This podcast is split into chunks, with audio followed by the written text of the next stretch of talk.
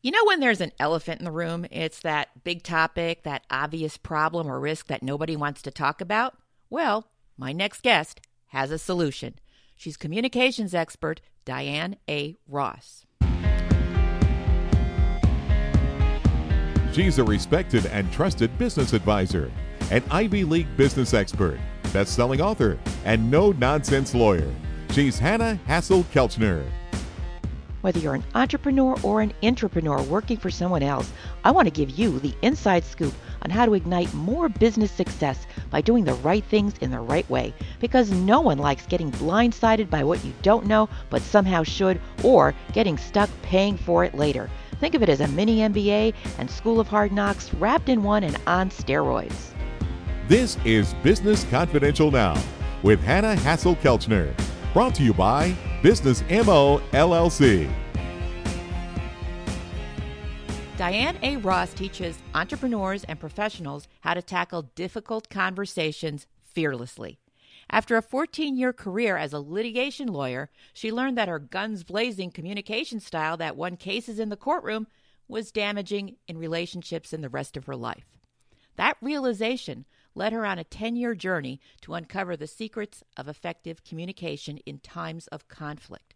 She brought her lawyer's zealousness to the process, of course, and she devoured the research on the topic. She trained at the Advanced Negotiation and Mediation at Harvard Law School and became a certified executive coach. And in 2012, started Elephant Conversations to bring her system for tackling difficult conversations to the world, knowing that each one of us could be one conversation away from having anything we want. She's an accomplished and sought after speaker, and Diane was a 2013 semifinalist for the North America's Next Greatest Speaker competition hosted by eWomen Network. And of course, she's the author of The Elephant in the Office Super Simple Strategies for Difficult Conversations at Work, something we can all use.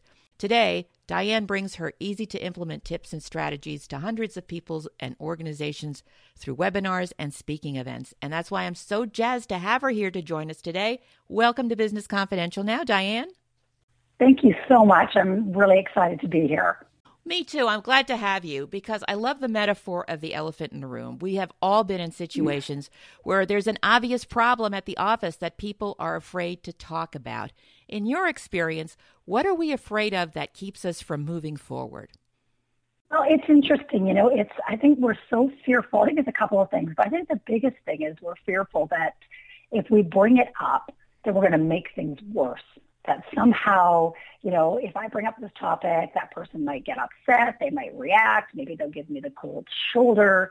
And, you know, it just, it's just going to make things worse. So we tell ourselves this story and then kind of convince ourselves it's not worth saying anything. And I think that's one of the big, big reasons. But in some ways, saying nothing just feeds the elephant and, and makes the problem bigger, though, doesn't it?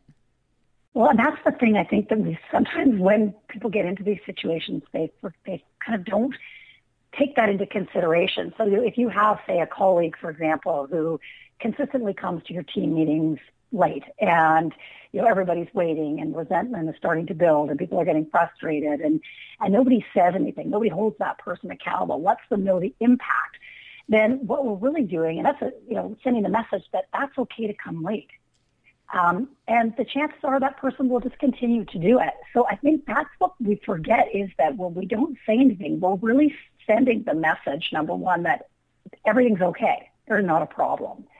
And what happens is it builds and builds and resentment builds. And then finally, and that person comes in late for the 10th time and you blurt out some unpleasant comment. And then, you know, we're the ones who end up looking foolish because you know, we kind of maybe overreacted in that particular situation. We don't think about the cost of not saying anything, and we are sending the message that it's okay.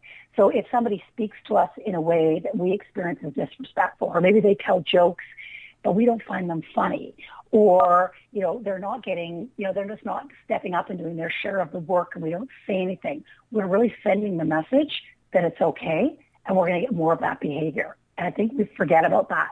I think the other thing that happens is that generally problems get bigger, they don't get smaller. Like elephants get bigger. as time goes on and the problem becomes you know, something that started out, well, if I just dealt with this when the problem first occurred, you know, it wouldn't have been a big deal. But now here I am six months later, you know, and people have got more vested in doing things a certain way and you haven't dealt with it. And now all of a sudden this problem is much, much bigger than it would have been, you know, and, and when I think of those kinds of examples, I think back to when I was a lawyer, you know, when, you know, as a junior lawyer, a senior lawyer comes into your office, you know, they give you a file, you know, they tell you to work on it. And if you run into problems, you don't get that help right at the beginning, usually the problems start to escalate and they don't get smaller, they get bigger. And, you know, so I always remind myself of that. I ask myself this question, you know, if I look ahead, you know, a week from now, a month from now, or a year from now, um, if I don't say anything, if I don't deal with this problem, am I okay with that? What is it going to look like? And when I ask that question, it's really given me the courage then to say, you know what, this is something I need to deal with now because this problem is actually going to get worse and I'm going to feel worse about it if I don't deal with it. So that, that's a question I love to ask myself. And I know a lot of my clients have found that to be a super helpful thing in terms of figuring out, yeah, there is actually a really big cost to not deal with it. Does it make a difference where somebody sits in the hierarchy of an organization? If you have supervisory responsibilities and you see that someone is chronically late to your meetings, yeah, you have a responsibility to your organization, to your team, to try and correct that behavior and to address that behavior. But if you're the person sitting in the room watching this person come in late and you're just one of the team, you're not in charge, and the person who is in charge just is turning a blind eye. I mean, I remember one situation where the person holding the meeting, the head of the department, was actually having a bet with everybody else in the room to see how late that person was going to be. I mean, they turned it into a joke. So, how do you address it then if you're the person whose time is being wasted and it's it's turned into yeah, an elephant with babies? Mhm. Well, you know, I think there's two potential conversations there. Um, if I was that, you know, if, you're that person who's who feels like your time's being wasted, and then it's become it's become part of the kind of folklore of the culture, is number one, have a conversation with that supervisor to let them know, you know, I just want to talk to you about what's going on and the fact that you know Joe is coming in late, and it seems to be almost becoming, you know, a little bit of something we make a joke about. I'm actually finding it really frustrating, and here's why. This is what's going on for me and to really share it in that way rather than, you know, what happens usually is people think, well, the supervisor or the manager should be doing something. Why aren't they doing anything about it? And then we start complaining to our coworkers and our colleagues about it. But that doesn't change anything. So you know, to have that real heart to heart to let that supervisor know or that manager know, this is the impact for me. And here's a concern I have about, I know we're all joking about it, but I think my sense is that this is really, this is really impacting everybody on the team. Now, you can't force that manager to have the conversation, but at least you put it on the table in a way of owning what's going on for you and being really definite about it. And the other option is, and a lot of people think, oh, I don't know if I can do this, I feel uncomfortable, is yes, you can't, you know, as a, as a colleague, you can't go to that person and say, I expect you to come to meetings on time and blah, blah, blah. But you can still let that person know, you know, I've noticed this pattern and it, it's, it's really bothering me because I don't know when you're coming. I, you know, I feel like my time is being wasted and I'm starting to feel like resentment's building, and I don't. I, I'm concerned about that. You know, then at least you give the person the opportunity to know what's going on for you. I think the key is all about how you do it.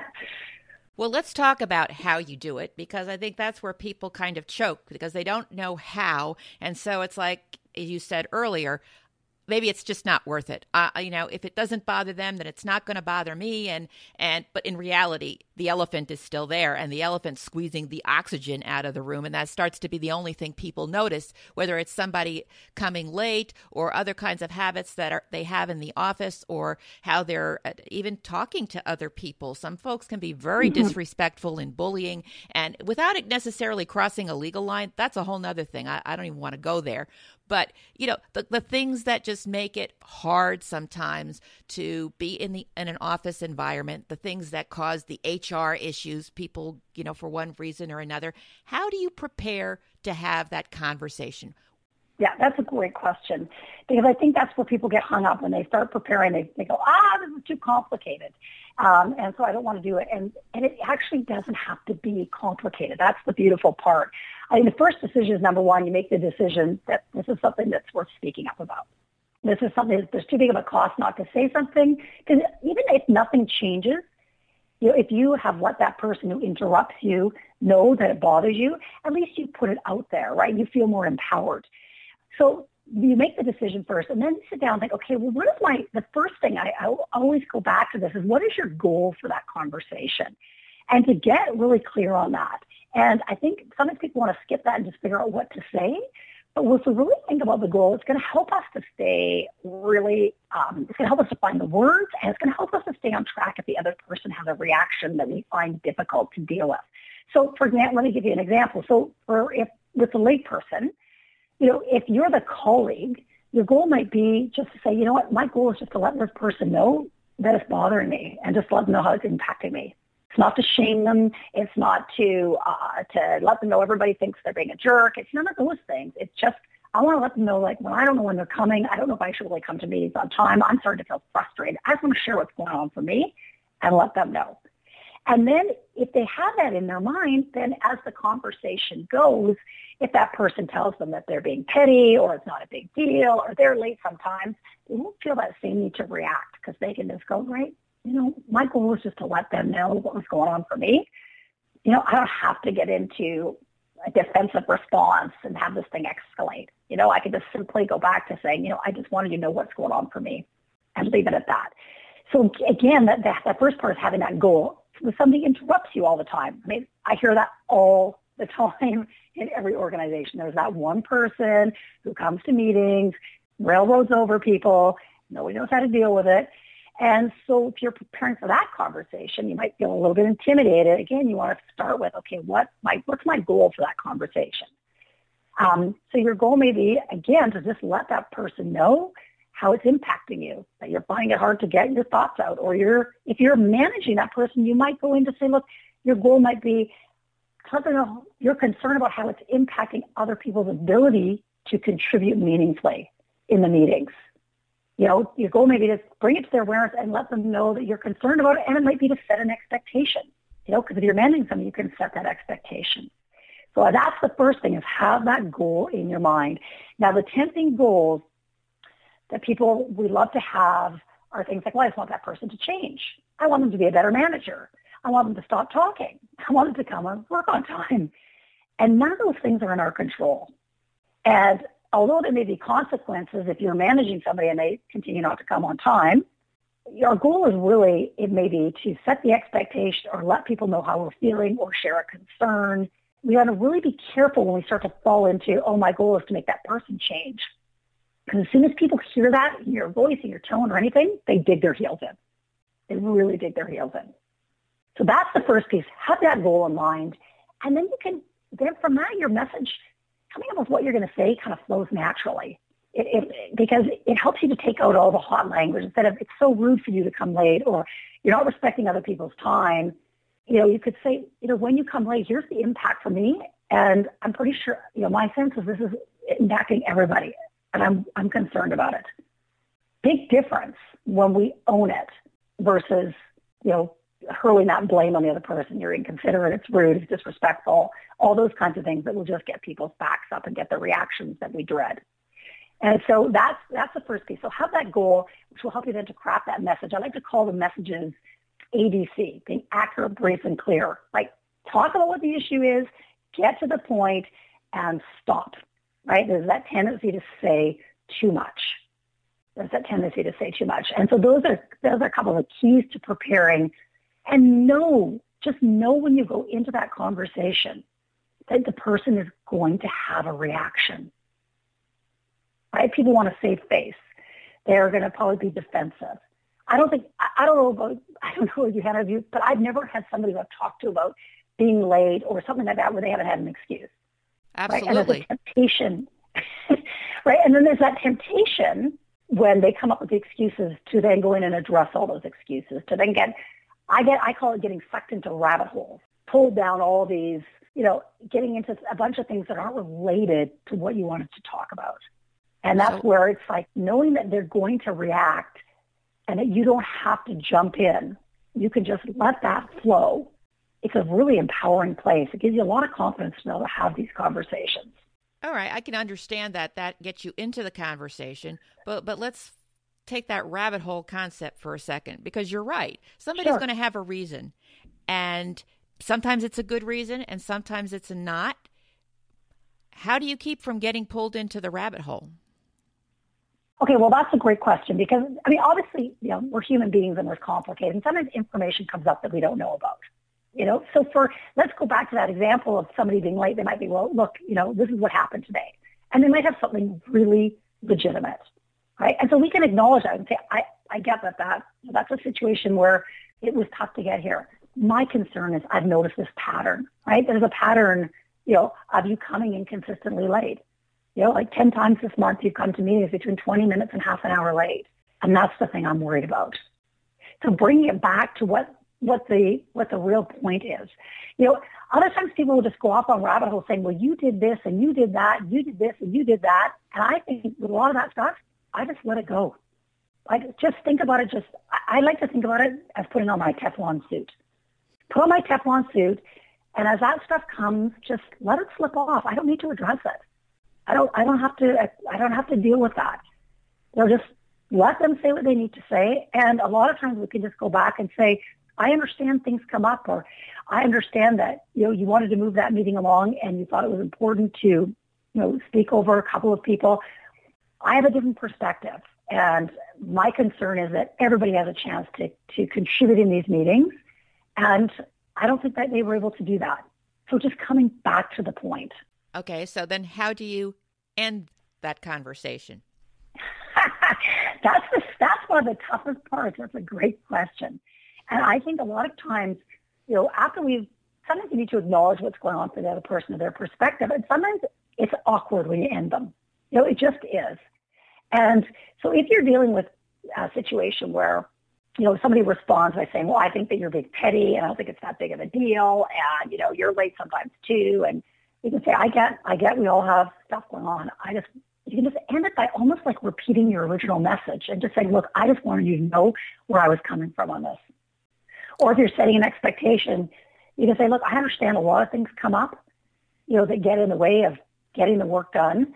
And I need to know my expectation going forward is that if you run into trouble, that you come and talk to me, that you let me know what's going on.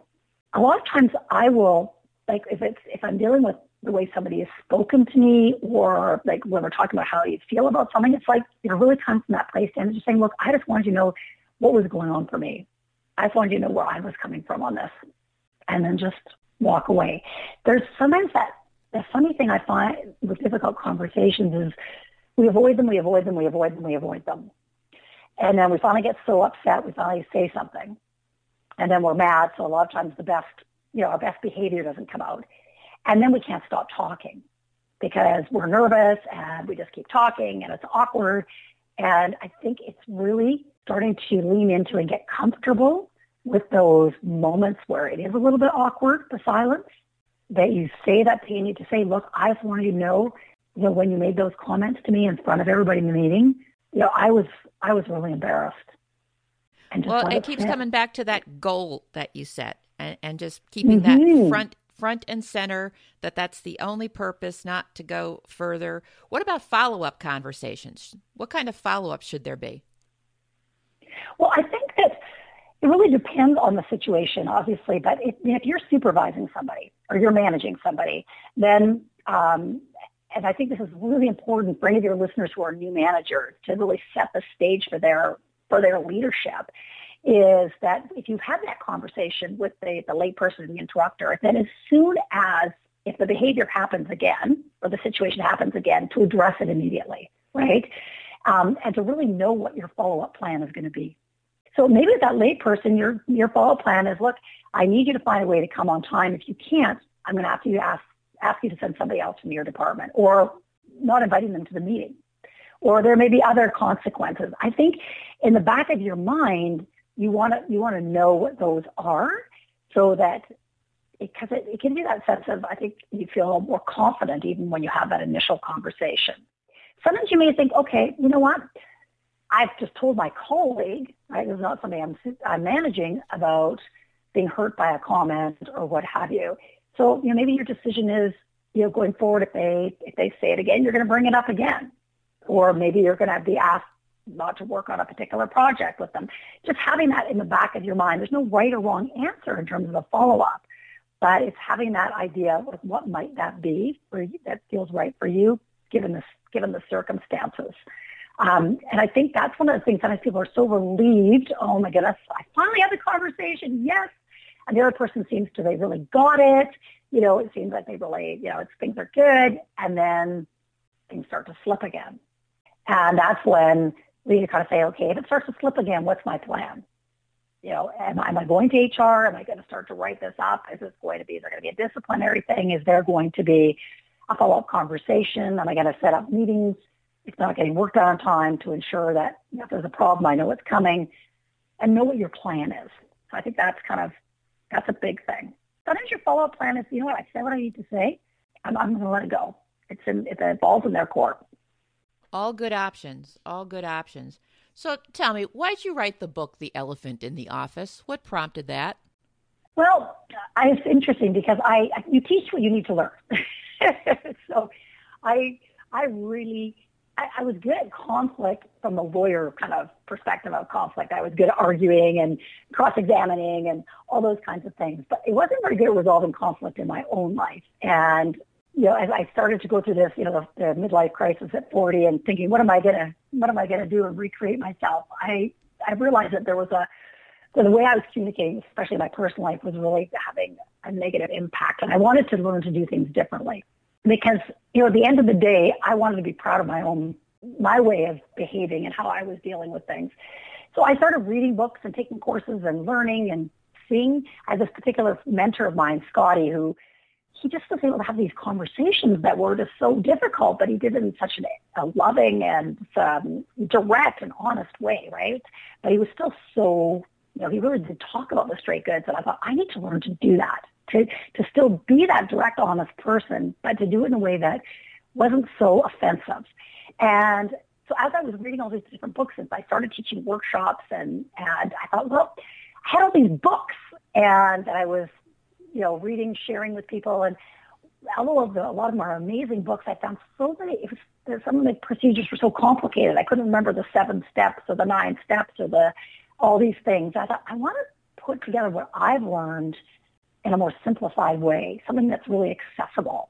And I want to like share like little things that, you know, like little tidbits of like, how could you say this and how could you that? I want to, I want to share that so that people have something concrete. That I think was the mo- the motivation was to, to write that book was I wanted to make it easier for people to start to use this, to start having these conversations without it feeling so intimidating. Well, it's helpful. But some because... I guess it was the book I would have liked to have had when I started. yeah, because these conversations they need to be had uh, more frequently than they're actually having, and so having any kind of cheat sheet or help guide to make it simple because everybody's already got a plate that's so full. Adding more to it, it's like, oh, now I need to learn to be a diplomat. I don't have time for that. You know, this needs to be done. Boom, let's get it done. And so I, I really enjoy the subtitle of your book, Super Simple Strategies for Difficult Conversations at Work. Can you give us one super simple tip that we could start applying like today? Yes. and um, I would say the, the biggest tip that will help people is when it comes to when you go into a difficult conversation, you do your preparation. You know, before you actually go into that conversation, do like something that's going to make you feel super confident. Okay. So one of my favorite people, I'm sure most of your listeners, have seen this TED talk by Amy Cuddy, and she talks about doing power posing, which is, you know, body positions that make your body large before you go into a, you know, any kind of a stressful social situation. And just doing that before you go into that conversation can just like kind of give you that confidence to, okay, I can do this. Um, and there's, there's some scientific proof behind that. So that's an amazing, amazing thing to do. And the other thing I think is anticipate how the person is going to react. Instead of going in you know, hoping and crossing your fingers that they're that they're not going to react and that, that it's all going to go smoothly. It's like, hmm, what's this person likely to do when I bring this up? Oh, right. Yeah, if I bring that up, they're probably going to get defensive or they might get angry or maybe they'll give me the silent treatment. Okay, you know, so that when it happens, you can stay the course, that you don't feel flustered, that you don't end up, because that's usually where things go wrong, is when the other person reacts and then we just, the knee-jerk response is to retaliate. And we end that react, retaliate cycle. And if we can anticipate how they might react, then when it happens, it just takes the sting out of it. And we can just stay grounded. Good points. Listening takes a has a big role in all of this. And that's the funny thing about difficult conversations. You do all this work to prepare, but the other person should do most of the talking. The less you say, the more people hear you. The more succinct that you can be, the better. Because otherwise our message gets lost in a sea of words. We give people more to react to. And it's very counterintuitive, right? Because we're nervous, it's uncomfortable, so generally, most people, when those situations, when they're finally actually in them, they just start chattering and chattering and chattering. Well, Diane, your career has had some really fascinating twists and turns, and it sounds like this mentor of yours, Scotty, has had a major influence. Absolutely, he's an, yeah, he's an amazing, amazing man.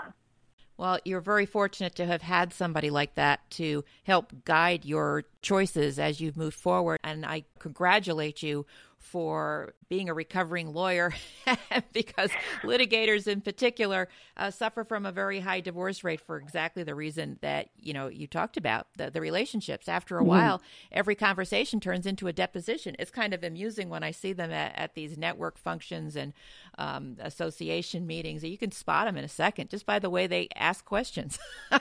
It's actually a little comical. Well, yeah, you get two litigators together. That's even uh, that's even more interesting. And my husband is a surgeon, so he's not exactly a wilting wallflower. So you get a surgeon and a and a courtroom lawyer, and like look out. You know, that is where my work started. Is I wanted to save my marriage, and I was not becoming the kind of person I wanted to be to deal with conflict. And yet, it's not about, you know, and this is the thing is so many people are like, well, I just won't say anything or I'll fuck it up or it's not about not letting the other, other people know about how their behavior is impacting you. It's not about not setting expectations. It's not about not speaking your truth. It's the thing that Scotty taught me.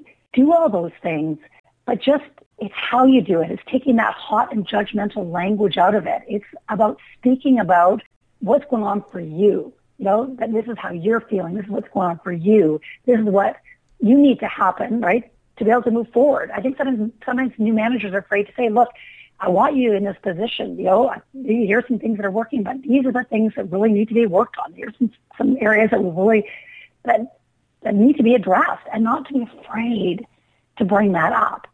And just coming from that place of really like that not non-judgmental in terms of we just there's that tendency, but it's so easy to come up with that language, especially as we get upset and we let things build.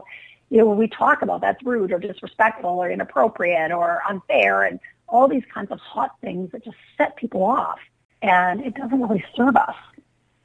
We can, we can be much more powerful communicators when we can really get past that and talk about what's really going on in terms of the issue. Here's the problem. You said you were going to do X. It wasn't done we were relying on that. Here's the problem it's caused. Great advice. Great advice. And just having the time to sort of sift through it because we are all human. And so it's natural to have a reaction and to be angry, regardless of which side of the desk you're on. But certainly in a leadership position, whether you're running your own company or you have a department responsibility, division responsibility, or the corner office, you're CEO of a big company, you need to be able to master these types of communication skills to be more effective and to let things run more seamlessly. So I thank you so much for sharing these these tips and these insights. And of course, we're going to have a link to your book, Elephant in the Office, on businessconfidentialradio.com, as well as information on how to contact Diane on businessconfidentialradio.com if you'd like more of her insights or like to work with her or have her speak to your group. Diane, do you have any parting thoughts for the audience? We're just about out of time. the parting thought is to really, you know, when you get yourself into one of these situations where you're feeling stuck, is just to take that step back and really ask yourself, am I okay if I don't say anything? And am I okay if I don't do anything? We suffer when we hold on to these things and we don't talk about them and we pay a huge price. And I don't want people to suffer because it's not that difficult to have. So make that choice for yourself. Yes, I want to speak up or no, you know what? I'm really going to let it go. And if you let it go, let it go. If you're going to speak up, then just spend that little bit of time up front to get ready and head into that conversation knowing that if you've done that preparation, it's going to be so much easier. And it doesn't take a lot of time. It's just, it's just spending that time preparing um, and being productive instead of spinning and worrying and being upset. And it's just, it's just such an empowering thing. So just really about making that choice and making the choice that's right for you.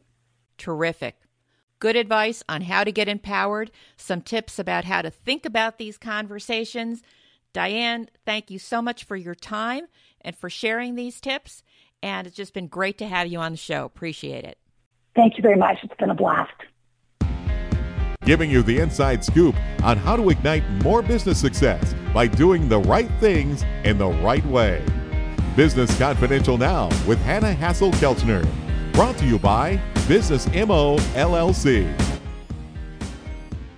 Thank you for joining me today on Business Confidential Now. You can get more information about today's guest and the resources we mentioned during today's show in the episode notes that are located on our website, businessconfidentialradio.com. Sometimes we even include some bonuses and goodies, so be sure to check it out.